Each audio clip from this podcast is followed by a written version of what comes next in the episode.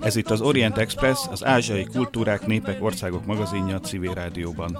Üdvözlöm a hallgatókat, Salád Gergely vagyok.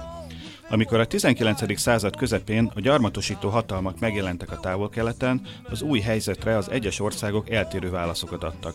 Sokan megpróbáltak bezárkózni, hogy minimalizálják a külső hatásokat, ami persze nem járhatott sikerrel. Japán egész más utat választott. Modernizálta politikai, társadalmi, gazdasági rendszerét, és néhány évtized alatt Ázsia legerősebb hatalmává vált. Kapui kényszerű megnyitása után a Szigetország hamarosan maga is gyarmatosítani kezdett. A 19. században Japán volt az egyetlen nem nyugati ország, amelynek sikerült felzárkóznia a legfejlettebbek közé, ami persze a gazdasági virágzás mellett újabb problémákhoz, konfliktusokhoz és tragédiákhoz is vezetett. Ma a japán siker okait és következményeit igyekszünk feltárni. Vendégünk Ferber Katalin közgazdász, gazdaságtörténész, a modern és a mai Japán egyik legjobb magyar ismerője, számos könyv és tanulmány szerzője. Kérdező és szerkesztőtársam pedig Günzberger Dóra. Felhívjuk hallgatóink figyelmét, hogy az Orient Express adásai nem csak a civil rádióban hallgathatók, hanem az interneten is, podcastként, mindenféle kütyüvel és szerkezettel, az expressorient.blog.hu oldalon, illetve a Soundcloudon, ahol az Orient Express névre érdemes keresni. Szeretettel köszöntjük tehát a stúdióban Ferber Katalint. Jó napot kívánok, köszönöm a meghívást, imán másodszor. Mint a bevezetőben említettük, a gyarmatosító hatalmak 19. századi megjelenésére Japán egészen egyedi választ adott. Mi lehetett ennek az oka? Milyen előzményei voltak Japánban annak, amit mi kapitalizmusnak nevezünk, és ami miatt így tudott alkalmazkodni az ország az új körülményekhez? Igyekszem rövid, tömör és érthető lenni, ami nem is olyan egyszerű tekintettel arra, hogy hát az egy kérdésben sok kérdés van, de ezzel semmi probléma nincs. A Tokugawa rendszer, ugye a Tokugawa rendszer az egy erősen centralizált rendszer volt, arról beszélünk, hogy 1600 durván 1600 és 1850 között ez az ország sokáig tartotta magát, az a ma már tudományosan cáfolt tévhit, hogy Japán teljes egészében elzárkózott, akkor éppen a gyarmatosíktól, ugye a portugálok jelentek meg először, aztán a jezsuita térítők, ugye most már sokféle filmet lehet erről látni, hogy ez hogy is volt és mint is volt. Legutóbb ugye a Koppolának a filmje, ha jól emlékszem. És ugye a centralizált, a centralizált Tokugawa rendszerben rendkívül észszerűen, racionálisan szervezett társadalommal volt dolgunk. Ugye három örökletes társadalmi státusz volt, ugye legfelül a mezőgazdaságból élők, utána ugye a kézművesek, és a harmadik kaszt pedig ugye a kereskedők, de hát ugye ők voltak a konfucius, ugye konfucius nézeteit Japánban módosító filozófusok szerint a legalja a társadalomnak, mert ők tulajdonképpen nem voltak értékteremtők. Hanem ők egyébként az eredeti konfucianizmusban is a legalja voltak Így a társadalomnak, Kínának is, Igen. Kínában is. És akkor azután volt két úgynevezett láthatatlan, nevezzük, nem igazán fedi a kaszt fogalmát, de nincs jobb szó rá, az egyik ugye az úgynevezett érinthetetlenek kasztja, nem emberek, tehát hinin, japánul, a, akik ugye a buddhista vallással szembe menve olyan foglalkozásokat űztek, mint például cserzővarga, halott állati tetemek, ugye, bőrösök, halottmosók, hóhérok és sírások No most minden társadalmi csoportnak megvolt a maga előírt kötelező viselete, és minden, tehát magyarul mindenki rögtön látszott, amint kilépett az utcára, hogy ő hova tartozik.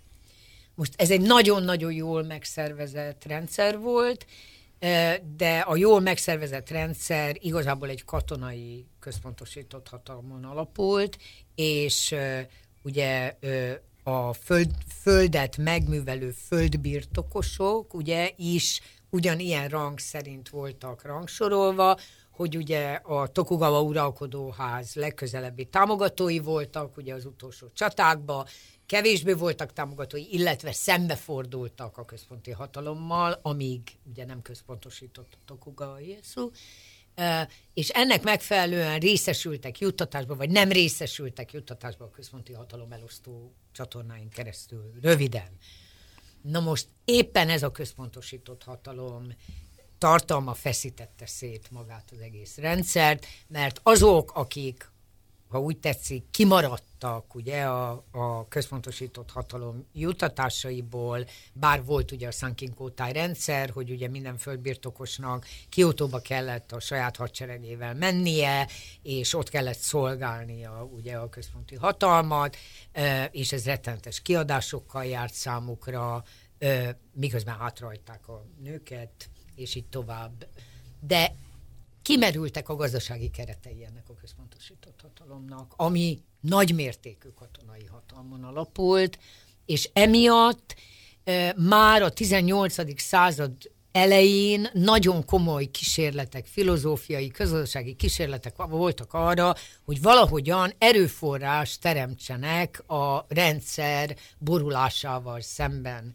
Ez természetesen elsősorban azoknál ugye a földbirtokos ö, ö, csoportoknál jött létre, ugye minden nézet, nem véletlenül, akik a, csá, akik a császári központi hatalommal szemben állók, tehát Satsuma Csósó, ez azért nagyon fontos, mert ők lettek aztán a Meiji első évtizedeinek a kormányzati emberei, minisztériumi bürokratái, és így tovább. Nagyon nagy gyakorlatuk volt a kényszerű megnyitáskor nekik már abba, hogy kereskedelmet folytassanak, hogy kifele tekingessenek gazdaságilag, hogy újabb erőforrások bevonása történjen, és ez a lezáró gondolat, a Tokugawa rendszer korán sem volt elzárva a világtól. Ez a legfontosabb. Ezt egy paradox módon, de egy mellékhelységben megtalált papírkötekből fedezte fel egy történész, csak nem 35 évvel ezelőtt. Kiderült, hogy a Tokugawa rendszer azon alapult a nemzetközi kapcsolatokban, hogy mindaz, ami veszélyeztette a Tokugawa központosított hatalom stabilitását, azt kizárták, azokat a diplomáciai kapcsolatokat, mindaz, ami hasznára vált és erősítette, azokkal igenis, továbbra is diplomáciai kapcsolatokat tartottak fenn. Ez hova tovább addig ment, hogy ugye a jószolgálati rendszer, ami a Kína központú kelet-ázsiai rendszeren, diplomáciai és gazdasági kapcsolatokon alapult, tulajdonképpen Kína mellett megjelent Japán, amelynek a környező országok jószolgálattal tartoztak. Tehát hirtelen ugye ez a 18. század végére jött létre, két központú lett a kelet-ázsiai univerzum, ha úgy tetszik. Na most ez volt tehát az előzmény. Nagyon komoly kutatások bizonyítják, már nagyon régóta, hogy komoly fiziokrata, merkantilista nézetek és azoknak a gyakorlata jelent meg Japánban, sőt a kameralizmusnak is az első lépései, ami ugye azt jelenti, hogy a központi helyi hatalom felelős az alattvalók jólétéért, és ugye ezt a németül policájnak hívták, ez a monarchiában éppen úgy megvolt, mint, mint Poroszországban a 19. században. Tehát megvoltak a gazdasági, sőt pénzügyi alapjai is annak, hogy amikor a rendszer elsősorban a kiszámíthatatlan természeti csapások, termés, ugye kimaradások miatt éjséglázadások tömkelege ütötte fel a fejét különböző pontjain a 19. század elején Japánban, az amerikai hadihajók megjelenése befejezett egy folyamatot, és nem pedig elkezdett valami újat. Tehát belülről a központosított hatalomnak már nem volt se erőforrása, se politikai befolyása. Miért nem volt politikai befolyása? Mert a kereskedő réteg, amelyik ugye a legalján állt ennek a hierarchiának, ők hiteleztek folyamatosan a központi hatalomnak pénzt, amit soha nem kaptak vissza, mert a Tokugawa egyetlen rendelete semmisé nyilvánította a kölcsönt. Tehát megjelentek a hadihajók, és ott volt a felhalmozott szellemi tőke és a gazdasági pénzügyi gyakorlat. Annyit még hogy tegyek hozzá, bár én nem vagyok igazán pénzügyi szakértő, hogy az is nagyon fontos elem, hogy Japánban már a 18. század elején igazából rájöttek a pénzügyi rendszer aranyalapú működtetésére, amit jóval később Anglia vezetett be, Angliába, ugye a font, több mint száz évvel később. Tehát rengeteg minden ott volt Japánban, amit tulajdonképpen a nyugati fegyveres fenyegetés hatására, ha úgy tetszik, akkor módosítottak a japán bürokraták, ugye volt, a, ugye a szamurájoknak is egy része bürokrata szolgálatokat látott el a helyi földesúrnak, nem csak katonai szolgálatot, és ez a tudás ott volt. De ezt a tudást nem lehetett használni közvetlenül, mert a nyugatiak nem ismerték ezeket az elemeket, tehát elmaradottnak, ázsiainak és értetetlennek tekintették. És mit gondoltak Japánban a nyugatról? Mi volt a koncepció a nyugatról érkezőkről? 1820 és 40 között, ugye 52-ben jött Peri, 1820 és 40 között sokan, nagyon sok japán titokban elment Japánból szerencsét próbálni hajón is különböző lélekvesztőkön. Rengeteg feljegyzés született arról, hogy például hogy lehetne megcsinálni egy angliaihoz hasonló sikert gazdaságilag Japánba, és milyen sorrendiséget kell választani.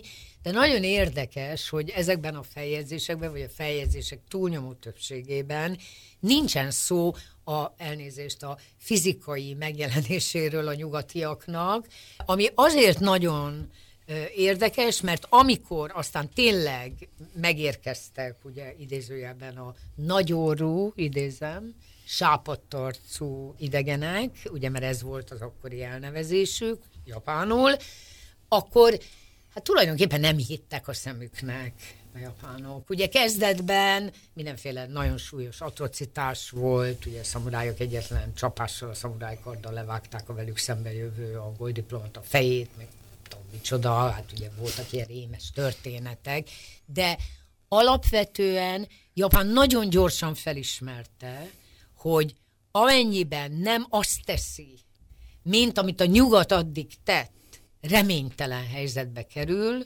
ugyanis ágyukkal jelentek meg a perjék, tehát békés szándékkal, hát ezt tudjuk, de hát tisztában voltak ők azzal, mint egy központosított katonai hatalom és intézményrendszer ugye széteső darabjainak az emberei, hogy amennyiben nem erősítik meg a hadipart, abban az esetben Japánnak esélye sincs elkerülni azt, ami akkor már Kínába látható, hallható volt. Boxerlázadás, ugye, ami később volt ugyan, de akkor már nagyon erősen látszott az úgynevezett kikötői imperializmus, ugye, a gyalmatartó nagyhatalmak részéről, és ugye jöttek a hírek, hogy láncra fűzik a kínaiakat, jöttek a hírek, hogy felgyújtják a településeket, a gyarmatosítók. Most Japán ezt próbálta elkerülni.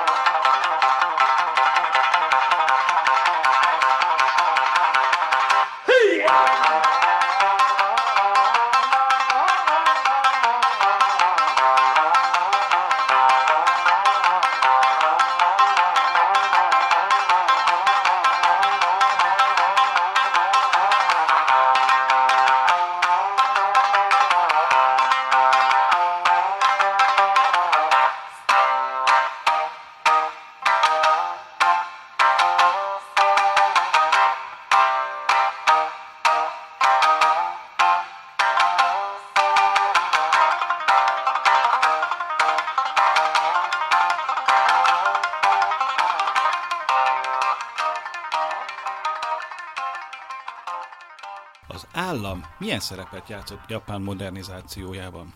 Két teljesen ö, tisztán artikulált és bizonyított ö, vélekedés van erről. Az egyik vélekedés, hogy kizárólag a központi állami intézményrendszernek köszönhető mindaz, ami a japán úgynevezett gyors felzárkózás ö, eredménye. A másik nézet az az, hogy nem, nem, nem, nem erről van szó, hanem arról van szó, hogy a helybeliek is nagyon gyorsan felismerték, és itt nem egyszerűen arról volt szó, hogy a központi hatalom kontra a társadalom, hanem a társadalom ugyanúgy együttműködve a helyi emberekkel, tehát együttesen csinálták meg ezt az elképesztően gyors modernizációt 30 év alatt gyakorlatilag Japán a nemzetközi gazdasági nagyhatalmak közé bekerült. Na most én úgy vélem, nagyon-nagyon visszafogottan, de tényleg úgy vélem, hogy mind a két szemléletnek van valós eleme, de így önmagában véve egyik se állja meg a helyét. Mert attól függ, hogy melyik területről van szó az állam szerepe kiemelkedő volt minimum három területen, és az első és legfontosabb az úgynevezett ideológikus gyarmatosítása a társadalomnak. Ez rendkívül fontos, ezt nem nagyon szokták hangsúlyozni, holott ezzel kezdődik egy nemzetállam megteremtése. Ez alatt mit ért pontosan? Hát először is, hogy az akkor tulajdonképpen addig mindenhol jelenlevő és nagyon komoly buddhista tradíciók, és ugye a buddhista terakója iskolákban tanították, ugye, ugye akkor már a lakosságnak becsült 25%-a iskolába járt. Ez egy nagyon magas arány volt Európához képest. Ugye betiltották a buddhizmust. Tehát ez az első. A második, hogy államvallást kellett teremteni, és erre a buddhizmus az akkori állam férfiak szerint alkalmatlan volt, egy olyan államvallást kellett találni, ami egyúttal isteni eredettel ruházza fel az uralkodót, mert ezt Európában megtanulták, ugye a különböző, a monarchiától, a Bismarcki, eh, ugye Kaiserféle rendszerből, körülnéztek ők itt Európában, és látták, hogy kell nem csak egy ideológia, hanem egy olyan ideológia is kell, ami a központi hatalom uralkodóját ugye szentesíti, na most hát ez emeltett a katolicizmus. Tehát ez volt az első, a sintó vallás lett az államvallás, nem történt meg az állam és az egyház idézőjelben külön választása, mert hiszen a sintó vallás legitimizálta a császári hatalmat és a császári isteni eredetét, ezzel együtt pedig az etnikum nem ázsiai jellegét, ez nagyon fontos. Ez volt a legfontosabb ideológiai váltás. A második, hogy ennek az oktatásbeli következményei. Tehát mi japánok nem ázsiaiak vagyunk.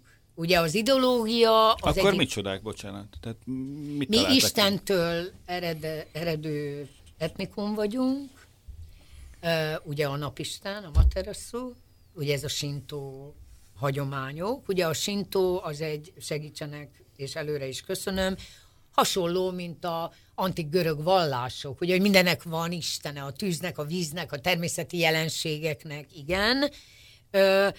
Tehát a sintó vallás szerint a császár is isteni eredetű, ezért sokáig nem is lehetett a császári sírokat kinyitni, mert ugye a sintó vallás szerint a császárok mindegyike Japán volt, úgy értem, hogy visszamenőleg, hát ez korán se így volt, ez korán se így volt, tehát egy olyan etnikai mítoszt kellett teremteni, amiben a japánok el tudnak fordulni Ázsiától a nyugat fele. És ezt csak úgy lehetett megtenni, tekintettel arra, hogy mi, akik most itt, itt ülünk, elég jól tudjuk, hogy hasonlóan a többi kelet-ázsiai országhoz, a japán kulturális, vallási, írás, olvasás hagyományok mind-mind Kínából jöttek elsősorban Kínától kellett elhatárolódni. És a Kínától való elhatárolódásnak egy nagyon fontos eleme volt, hogy Japán az egyetlen különleges, nem ázsiai eredetű etnikum Ázsián belül, és ez odáig ment a modernizáció harmadik évtizedébe, hogy a japánok az egyedüli fehér etnikum Ázsiában. Ebbe az etnikai mítoszképbe hogyan különültek el a többi ázsiai nép, illetve a nyugati népek? Tehát milyen különbséget tettek a két népcsoport, illetve hát sok népcsoport, sok idegen népcsoport között? Elnézést kérek, de szeretném megérteni a kérdést, ugyanis nekem az első dolog, ami eszembe jut, erről a kérdésről, ami nagyon fontos, és nekem ez eddig eszembe jutott, köszönöm, hogy Japán elsősorban úgy tudta a mítoszon keresztül definiálni, vagy újra definiálni, meg volt ennek, ennek a csirái már meg voltak korábban a nyitás előtt, önmagát, mint etnikumot, hogy gyarmatosította a többi ázsiai etnikumot. Hm. Ugyanis hát a gyarmatosítással, ha úgy tetszik, megszületett a nemzeti identitás. És a saját kisebbségeivel mit kezdett Japán? Mert azt azért tudjuk, hogy nem mindig fontos. ilyen homogén volt a hát japán társadalom. Én úgy gondolom, hogyha akár vitát is provokál a hallgatók körében, ami kifejezetten szerintem nagyon jó, hogy Japán ma sem egységes etnikumú társadalom. Nem volt soha az. Hát nem volt soha az. A kisebbségek közül elsősorban három, ha úgy tetszik, általuk elkülönülő etnikainak mondott kisebbséget. Ebből kettő az etnikai kisebbség, a harmadik pedig nem. Az első az Ainuk, Hokkaido és lakossága. A második az okinavai társadalom. Az okinavaiak polinéz emberek, tehát ők nem, ők valóban nem.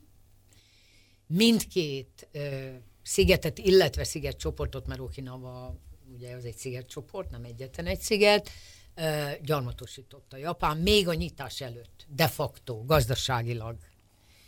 De jure az első években mindkettőt de jure is annektálta. Nem szerepel ma sem a japán középiskolai történelmkönyvekben, hogy Hokkaido és Okinawa eredetileg nem tartozott Japánhoz. És nem is így hívták Okinawát, hanem nem, Ryukyu-nak, igen, igen, és ezónak hívták Hokkaidót, japánosítás történt, Hokkaido nagyon fontos volt, mert óriási terület, és termőföld tekintetében talán az egyik legmagasabb minőségű termőföldet kínálja, másrészt pedig egy bufferzóna az akkori cári Oroszországgal szemben, hát nem véletlen aztán, hogy a Kurili szigeteket is gyarmatosította Japán, és így tovább, Okinawa azonban sajnálatos módon egy eléggé értéktelen, mármint hogy a földet tekintve, mert ugye ott a cukornád, meg az ananász. Tehát ugye, mert az egy löszös vizes talaj, tehát gazdasági értéke annak olyannyira nem volt. Azonban stratégiai földrajzi értéke annál inkább, mert egyrészt ugye Formosa, Taiwan, másrészt pedig ugye Kína. Tehát ugye, ha úgy tetszik, akkor idézőjelbe a gyarmatosítás jelölte ki az önvédelmi vonalait Japánnak. Na most tehát ez a két etnikai kisebbség, a két etnikai kisebbséget különböző módszerekkel, de egyformán, elég gyorsan megbélyegezték, japánosították, és így tovább. Most van a harmadik, akik talán ugyanolyan rosszul jártak, mint az első két. Holott ők nem, etnikailag ők nem, nem japánok, tehát ők japánok, ez pedig az úgynevezett nem emberek, tisztátalanok kasztja, mert azzal, hogy felszabadították a föld forgalmát, azzal, hogy eltörölték a kasztokat, hogy eltörölték a szamuráj státuszt is, az a gyakorlatilag ezek az emberek elvesztették az addigi stabil, biztosított foglalkozásukat. Ez nagyon viccesen hangzik, de ez, ez volt a legnagyobb veszteségük, mert hiszen ha ők, mint kasz nem létezhetnek tovább, akkor ők most hogy vegyüljenek? Ugyanakkor, miközben felszabadították őket a kasztól, nem szabadultak fel a, meg, a hátrányos megkülönböztetés alól, amit az úgynevezett kettős regisztrációs rendszer biztosított, amit francia mintára vezettek be Japánba. Ez az, mi úgy hívjuk, hogy anyakönyv, de valójában ez a felmenőtől kezdve regisztrál, és ma is kötelezettsége minden japán és nem japán állampolgárnak, aki japán emberrel jogi viszonyba keveredik házasodás útján, amennyiben nem regisztrál a koszeki, tehát a központi nyilvántartásban érvénytelen a házasság. Ezeknek a csoportoknak ma van valamiféle identitásuk? Tehát hogy? mondjuk van egy olyan, hogy mi kemény okinavai legények vagyunk, vagy kemény ainuk vagyunk? Elnézést, de nem tudom pontosan az évszámot. Néhány évvel ezelőtt az UNESCO a világörökség kihaló nyelvének nyilvánította az ajnú nyelvet. Nagyon kevés ajnú van már, viszont van azt hiszem egy parlamenti képviselőjük, de ez csak az utóbbi azt hiszem tíz év eredménye. Elnézést, hogy a pontatlan vagyok évszámok tekintetében. Gyakorlatilag láthatatlanná váltak. Ami Okinavát illeti, az egy, az egy sokkal súlyosabb dolog, mert ugye Okinava, ugye az okinavai lakosság megélhetést keresve, ugye Ószaka, Ószakán keresztül próbált ugye munkát találni, ugye Nyugat-Japánba valahogy, de hát ugye a külső jegyek alapján ugye rögtön látszott, meg hát ugye ott volt a anyakönyvi nyilvántartás a poszekijük, és abból rögtön kiderül, hogy ők okinavaiak, és így tovább, származást tekintve. De hát ugye 1945-ben Okinawa katonai gyarmata lett az Amerikai Egyesült Államoknak, 72-ben adták vissza Japánnak, addig az okinavaiaknak amerikai útlevelük volt, és dollár volt a fizetőeszköz, de nem utazhattak. 72-ben visszakerültek Japánhoz, a mai napig az amerikai katonai bázis, mármint a japán katonai bázis 90%-a Okinawán van, ennek minden hátrányával, tehát gyakorlatilag Okinawa, ha úgy tetszik, akkor viseli az amerikai-japán szövetségi rendszer összes terhét.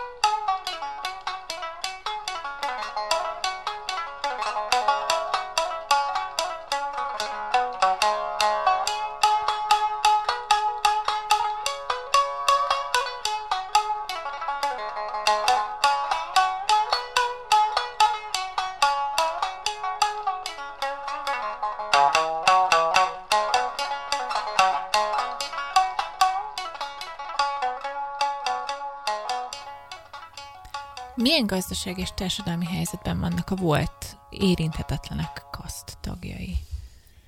Nincs igazán nekem tegnap előtti, vagy mondjuk tavalyi adatom.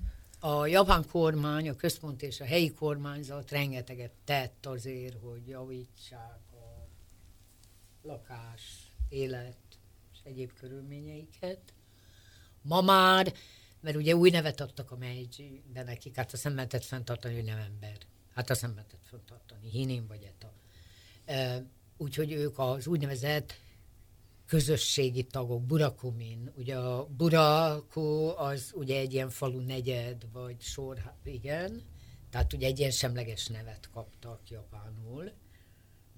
De hát ma is, hogyha valaki meghallja japánként, hogy burakumin, akkor hát igyekszik azért a társadalmást más témafele fordítani.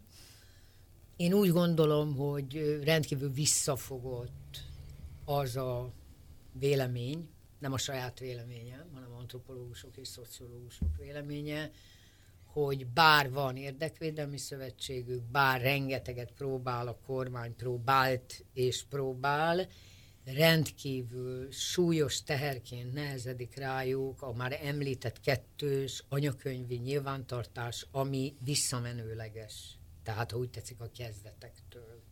Most emiatt például a japán társadalom, ha úgy tetszik, idegenkedése ettől a volt kasztól például azt eredményezheti, hogy nem tudnak házasodni Japán, Japánnal, aki nem Burakumi eredetű. Nagyon sok eléggé tragikus történet van erről az utóbbi két évtizedben. De de ehhez hozzá kell tegyem azt is, mert azt hiszem, hogy így teljes a kép, hogy nekem egyetlen egy diákom nem volt Japánban, aki valaha, tud, valaha hallott volna a burakominokról, és amikor arra került a sor, hogy azt mondtam, hogy 20 perc és oda át tudunk menni az egyikbe, mert ezek kijelölt területek ma is, persze, hát a burakomin negyedek, hát ugye nem ajánlatos oda idegennek bemenni, a rendfenntartás többnyire a helyi önkormányzat finanszírozásába a helyi maffia végzi, mert a rendőrök oda nem mennek bemenni. Most a mai Burakumin negyedek egyébként majdnem ugyanott vannak mindenütt, ahol annak idején, 1605 volt a rendelet, amikor kitelepítették őket a többi, tehát a lakó településekről. Ma már a az úgynevezett illegális bevándorló ázsiai munkaerő, az úgynevezett megélhetést már nem találó prostituáltak legalsó rétege, mármint hogy egzisztenciálisan legalsó rétege, tehát már ma nagy keveredés van, ugye? De ezeknek a negyedeknek ma már mindenféle neve van, tehát elég, hogyha a negyed nevét az ember mondja, és mindenki tudja, hogy ott kik, kik élnek. Van bármiféle kitörési lehetőségük? Lehet próbálkozni, vannak, akiknek sikerül, de az ott lakók, én abban a szerencsés, mondhatom, kiváltságos helyzetben voltam, hogy, hogy én például egy ilyen negyedből kitört, és ezt nagyon komolyan és pozitívan értem, egy ilyen embernek én ismertem az élettörténetét, ő szociológus lett, tehát ez egy óriási dolog, ez egy óriási dolog, és neki köszönhettem például, hogy én a hajléktalanok ideiglenes szállásain tudtam órát tartani a diákjaimnak, és így tovább. Tehát, mert hogy a hajléktalanok is oda keveredtek már ezekbe a negyedekbe, és persze felújították a lakásokat, meg szóval próbálnak ugye ezt, azt, amaszt tenni, de azért mégiscsak ezek még mindig különálló negyedek, anélkül, hogy egy tábla jelezni. Szerintem térjünk vissza egy kicsit a 19. Igen. században. Az első gazdasági sikerekkel párhuzamosan Japán rögtön kifele fordult. Arról volt már szó, hogy előbb saját magát foglalta el, a mai saját magát, de aztán utána rögtön Korea következett, meg Kína több Így hullámban. Így van. Ez a hódítás, ez a japán kultúrából vagy történelemből következett, hogy amint van egy kis erőnk, akkor rögtön elkezdünk terjeszkedni, vagy valamiféle történelmi gazdasági szükségszerűség volt, hogy fontosak voltak az erőforrások, vagy egyszerűen az elitnek egy jó vagy rossz döntése volt ez? Ö, nagyon hosszú vita volt erről a kormánykörökben. Ö, tí, csak nem tíz évig tartott a vita. És volt, a... aki amellett érvelt, hogy ne forduljanak ki fel? Nem, a sorrendiségem Aha. volt a vita. Nem, a sorrendiségem volt a vita, tehát, hogy először modernizálni kell, fejleszteni kell, és abból már van annyi erőforrása Japánnak, hogy reálisan tud hadipart és terjeszkedést. Ugye, mert a hadipar és a terjeszkedés az egy csomag. Ugye ebbe a logikába egy központosított katonai hatalom változott meg, modernizált piacgazdaságá, vagy hát a nyugatiak ezt mondták rá, hogy piacgazdaság akkor. Vagy fordítva, előbb foglaljunk el minél több területet, erre voltak kísérletek, mindegyik hamvába volt, tehát mindegyik elbukott. Ugye megpróbáltak Taiwan, Formózát ugye megtámadni, nem sikerült, megpróbáltak Korea fele, nem sikerült, és akkor az bizonyította ennek a tábornak, hogy nem jó a dolog, tehát ezt így nem, ez a sorrend nem kivitelezhető, tehát fordítva kell, meg kell erősödnie Japánnak iparilag, mi kell ehhez? Nehézipar. Nehéziparhoz bányászat, bányászat, nehézipar, fegyverkezés. Tehát előbb modernizáljunk, teremtsük meg az intézményrendszerét, a modernizáció, amit a nyugat is ért és akkor lehet, ami pedig a kérdésének a másik felét illeti, hogy ez valamiféle kulturális ö, hagyomány, elem, ugye a nem, nem. Ö, az én véleményem az az, hogy a japán modernizáció exportja történt a gyarmatosítással. Ha úgy tetszik, akkor ez egy fejlesztési gyarmatosítás volt. Ez, ez tényleg egy, egy nagyon-nagyon vitatható, megkérdőjelezhető, inkább feltevés, tehát ez nem egy állítás, de kétségtelen tény, hogy minden területi expanzióval Japán a korábbi, vagy még folyó modernizációs elemeit, intézményeit próbálta újra már a korábbi hibákat kijavítva a, a, a gyarmatosított területeken és társadalmakban. Annak mi lehet az oka, hogy a volt japán gyarmatok közül Tajvanon egyáltalán nem emlékeznek rossz ízzel a japán korszakra, hogy egy picit megpiszkáljuk, akkor kiderül, hogy tulajdonképpen ők egész jól el voltak ebben az időszakban, éppen a modernizációs programnak köszönhetően, de Koreában ez már korán sem igaz, vagy Manzsúriában. Ez így igaz. Tehát Tajvan volt a mintagyarmat. Gotó Simpei, ugye, az a drága Németországban végzett doktor úr, az orvosi egyetemet végzett, az ő szemlélete szerint, amit Németországban tanult, higiéniai civilizációt kell megvalósítani az elmaradottabb területeken. Ugye Japán ajándékba kapta Tajvant, Formózát akkor még, és nagyon komoly gond volt, szóval a parlamentben vita volt, hogy akkor most hogy tudják ezt eladni, mert nem, nem tudják, hogy mit kell ezzel csinálni, ugye? Tehát, hogy nem volt gyakorlat, nem volt... Most Gotó Simpej volt az, aki lerakta az alapjait az úgynevezett mintagyarmatosítás elemeinek. Hát először is a legfontosabb az az volt, hogy az őslakosságot, mert ugye volt ott őslakosság, nos, urbanisztikailag, hát ugye először az első lépésben katonailag meg kellett őket félemlíteni, marginalizálni kellett őket, és a, az újonnan épült ur, urbánus, hát például Tajpejbe központokból száműzni kellett őket. A második, hogy ugye fel kellett mérni, hogy Tajvan termőföldje mire alkalmas, meghonosítottak egy csomó dolgot, ami addig korábban nem volt szisztematikusan Tajvanon. A harmadik, hogy Tajvan volt például az egyik legfontosabb elektromos energiaellátó, ugye, ezt is ugye a gyarmatosítás keretén belül japanizálták Tajvant, de ugye kínai anyanyelv mellé tettük a japánt, mert Gotó Simpeinek az volt a véleménye, hogy ha a gyarmatosított alatvalók nem tudnak japánul, akkor nem értik a japán gondolkodást és szemléletet. Végül nagyon-nagyon fontos két elem, hogy a tajvani gyarmatosítás nem pusztán ezért volt idézőjelbe téve sikeres, tehát hogy nem egy negatív generációs élményt hagyott hátra, mert Tajvan volt az egyetlen gyarmata Japánnak, amelyik folyamatosan, hála a japán pénzügyi szakértőknek, folyamatosan többletet termelt a költségvetésük. Soha nem volt hiány, soha nem kellett dotálni, szubvencionálni, remekül működött, de Tajvan kicsi. És mivel ők voltak az elsők, ahol, ha úgy tetszik, egy, egy megújult modernizációs kísérlet történt, és pénzügyileg is ugyanez volt igaz, Hát ugye egyetemet, ugye a Tajvani Egyetem, hát ugye azt is, igen. És ami Tajvanon működött, az Koreában miért nem működött?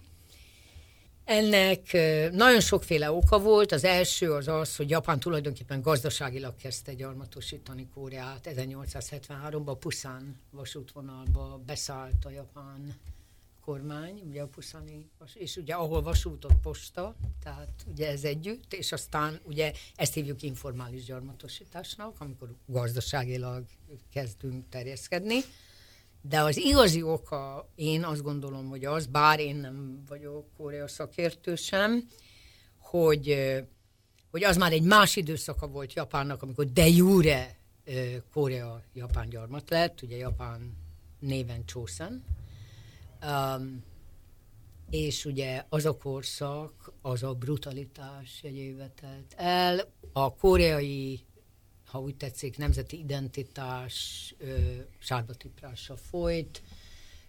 Ugye volt egy nagyon komoly, ez 1918 március csak így jelzi, ugye, a japán nyelv. Mindenki tudja Japánban, hogy ugye az a hatalmas tömegfelkelés volt a japán megszállók, illetve gyarmatosítókkal szembe, és azután tulajdonképpen teljesen eldurvult a dolog. Elégették az összes koreai anyakönyvi kivonatot, mindenkinek japán nevet kellett nagyon fontos a név, a név.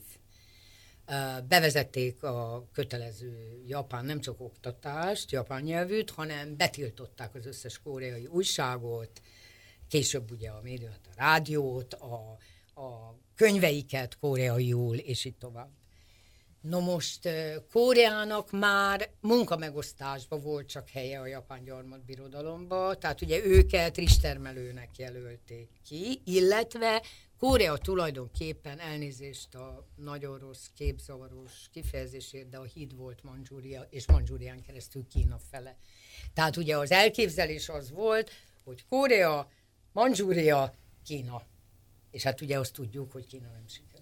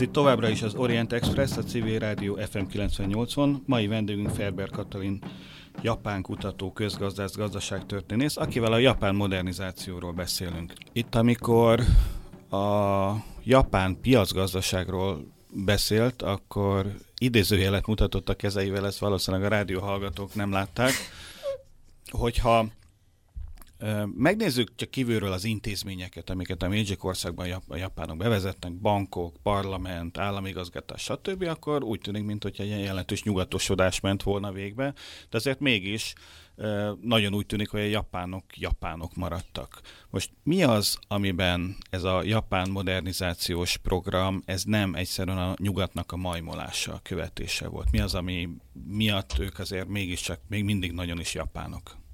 Azt hiszem, hogy fölösleges a hallgatók bármelyikét terhelni a különböző japán kormányzati jelszavakkal, mert hogy voltak folyamatosan, korszakonként voltak jelszavak, mozgósító jelszavak. nyugati technika, japán szellem például. Elfordulni kelettől a nyugat felé. Arccal a nyugat fele, háttal kelet meg. És így tovább. Az alap a szelektív adaptáció. Én azt gondolom, hogy mi itt Kelet-Európában sokáig úgy gondoltuk, lehet, hogy még most is sokan úgy gondolják, hogy ugye Kelet-Ázsia, például Japán is a másolás országa, hogy itt átveszik, és akkor hát milyen egyszerű, persze. No hát ez nem így volt. Volt egy nagyon komoly, úgy hívták, hogy Iwakura, az egyik kormány tagukról nevezték el, misszió, a, ők körbejárták tulajdonképpen a nyugati világot a 70-es években, és én ma is úgy gondolom, hogy az ő fejükben már megvolt, hogy mit keresnek, és miért. Tehát nem arról volt szó, hogy látták a nyugatot, és akkor gyerünk ezt is, meg azt is. Nem. Egyet hagy idézzek, jó? Angliában, amikor jártak, akkor döbbenten erről külön a naplójukban, a feljegyzéseik között, külön egy hosszú feljegyzés van, hogy és akkor az történt, hogy bejöttek nők, ahol mi voltunk, az angol államférfival és miniszterekkel együtt, és ott maradtak a szobába, és leültek, és beszélgettek. Na most ugye, hát hogy? Hát, hogy egy nő ugyanabban a hely, tehát, hogy ők pontosan tudták, hogy mi az, amit nem.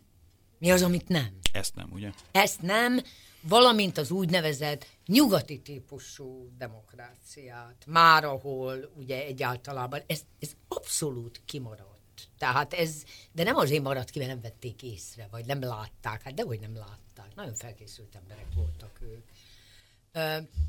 Na most van a másik oldala a dolognak, hogy érdemes talán azon elgondolkozni, hogy miközben a japán császárhoz és a japán etnikai különlegességhez ragaszkodó, a nemzet egészét modernizációs érdekek mentén mozgósító ideológiába hogyan fér bele a piaci verseny? Ezen talán érdemes elgondolkozni. Ugyanis a legkomolyabb ellentmondás, amit meg kellett oldani a modernizációban, ez volt, az éppen ez volt, hogy hogyan lehet azt hirdetni, hogy versenyezzünk egymással, miközben egyfele kell húznunk. Na most ugye ezt mindenféle, egyrészt ideológiával, másrészt gyakorlata, tehát például a vállalat, azt olyan, mint egy család, hogy itt mindenki családtak, hát de hogy olyan mindenki a családtak, hát nem erről volt szó, de ez is egy ideológia volt. Sokféle ez hasonló ideológia volt, de az alap, hogy Japán miért tudta sikeresen alkalmazni a szelektív adaptációt, az állandó önkorrekció volt rengeteg hibát követtek el. Nem tudom, szabad-e ismét idéznem Lev Trotsky, elnézést, de neki van a legjobb mondata erről, nem japánról, hanem általában, hogy a későjövőknek a rengeteg hátrányuk mellett egyetlen egy hallatlan előnyük van, hogy tanulhatnak a fejlettek hibáiból. Na most Japánnak fantasztikus tanuló és önkorrekciós képessége volt, van, és meggyőződésem, hogy lesz is. Tehát a hibák, a hibákkal szembe néztek, ha úgy tetszik, az állam szakemberei, és azt mondták, hogy ez így nem működik, akkor találjunk ki valami mást, vagy tartsuk meg ezt, de módosítsuk így vagy úgy, mert a mi modernizációs céljainknak ez így nem felel meg. És akkor módosítottak. Említette, hogy a japán kormányzat Koreában 1918 után Más területeken 20-as, 30-as évektől vált egyre brutálisabbá, mármint a Szigetországon mhm. kívül. Uh-huh. Ennek a, a fordulatnak, a brutalitásnak, aztán a, a második világháborúra jellemző kegyetlenkedésnek mi lehetett az oka? Ez az elitnek a bűne volt, vagy az egész társadalom felelős ezért? Megemésztették ezt, már szembenéztek-e vele? Megint sok kérdés, Igen. de én igyekszem, én tényleg nagyon igyekszem. Az első és szerintem legfontosabb dolog, hogy két elemből áll. Az egyik az az, hogy Japán az első világháború befejezésekor a világ három legnagyobb ipari hatalmának az egyike volt, szóval ezt így érdemes újra megemlíteni, és gyarmattartó birodalom. Tehát Japán volt az egyetlen nem, elnézést, etnikailag nem kaukázusi népességhez tartozó ország, amelyik a cári Oroszországgal szemben vívott háborúban győzött. Tehát Japán minden tekintetben el- és befogadás kritériumokat teljesített, hogy a nagyhatalmak közébe kerül. Ez nem így történt. Nem fogadták el és be Japánt egyenrangúként, például a Népszövetség tagjai közé, ugye ő nekik nem volt teljes jogú körül például. Tehát most itt, itt, még itt lehetne elemezni, de szerintem ez éppen elegendő példa. A második, és szintén nagyon fontos dolog, amiről egyáltalán az előző beszélgetésünkben is most se volt szó, hogy Japán folyamatosan, miközben rendkívül fejlett és nagyon-nagyon érdekes és alkalmazkodó képes pénzügyi rendszere volt, bankrendszer, központi bank, valutarendszer. Amerika megpróbálta Japánt a dollár befolyással alá vonni. Hát ugye természetesen akkoriban ez még úgy ment, mert ugye úgy hívjuk ezt, hogy dollárgyarmatosítás, hogy, hogy ugye úgynevezett pénzügyi doktorok érkeztek az illető országba, és akkor próbálták Japánt ebbe belevonni, amikor megjött a Fekete Péntek. Tehát ugye az összeomlást azt közvetlenül kapta Japán. Nagyon komoly szerepe volt ennek abban, hogy Japán visszafordult Ázsia felé. Nem mondtam azt, hogy csak ez volt az oka, de nagyon fontos tényező volt, hogy Japán rádöbbent arra, hogy nem fogadja be és el a nyugat, és olyan hátrányai vannak az elkövetkezendő években, ha a nyugathoz kötődik, hogy azt sem gazdaságilag, sem pénzügyileg, tehát politikailag se tudja megoldani. Hát a múlt, hogy mennyire dolgozták fel. Társadalmi, civil szinten nagyon önkéntes csoportok, ezrei, tízezrei, de a japán állam hivatalos megfogalmazásai, a tankönyvek interpretációi még ettől nagyon messze vannak, bár nagyon komoly tárgyalások folynak évek óta Dél-Koreával arról, hogy akkor ebben is legyen nyugvópont, hiszen nagyon komoly akadályán Kelet-Ázsián belül mindenféle tekintetben a japán diplomáciai kapcsolatok és egyebek ügyében, de igazából jó megoldás a mai napig nincs. nincs. Sajnos lejárt az adásidőnk, pedig lett volna még bőven miről beszélni. Nagyon szépen köszönjük Ferbert Katalinnak, hogy elfogadta a meghívásunkat, és köszönjük a figyelmet hallgatóinknak. Önök az Orient Express-t, a Civil Rádió ázsiai magazinját hallották, a műsort Salád Gergely és Günzberger Dóra vezette. Tartsanak velünk a jövő héten is. Felhívjuk figyelmüket, hogy az Orient Express adásai podcast formában az interneten is elérhetők. A címünk expressorient.blog.hu, emellett Orient Express néven fent vagyunk a Soundcloudon is, a Facebookon pedig a Modern Kelet-Ázsia kutatócsoport oldalán lehet megtalálni az adásokat és készítőiket. A viszonthallásra!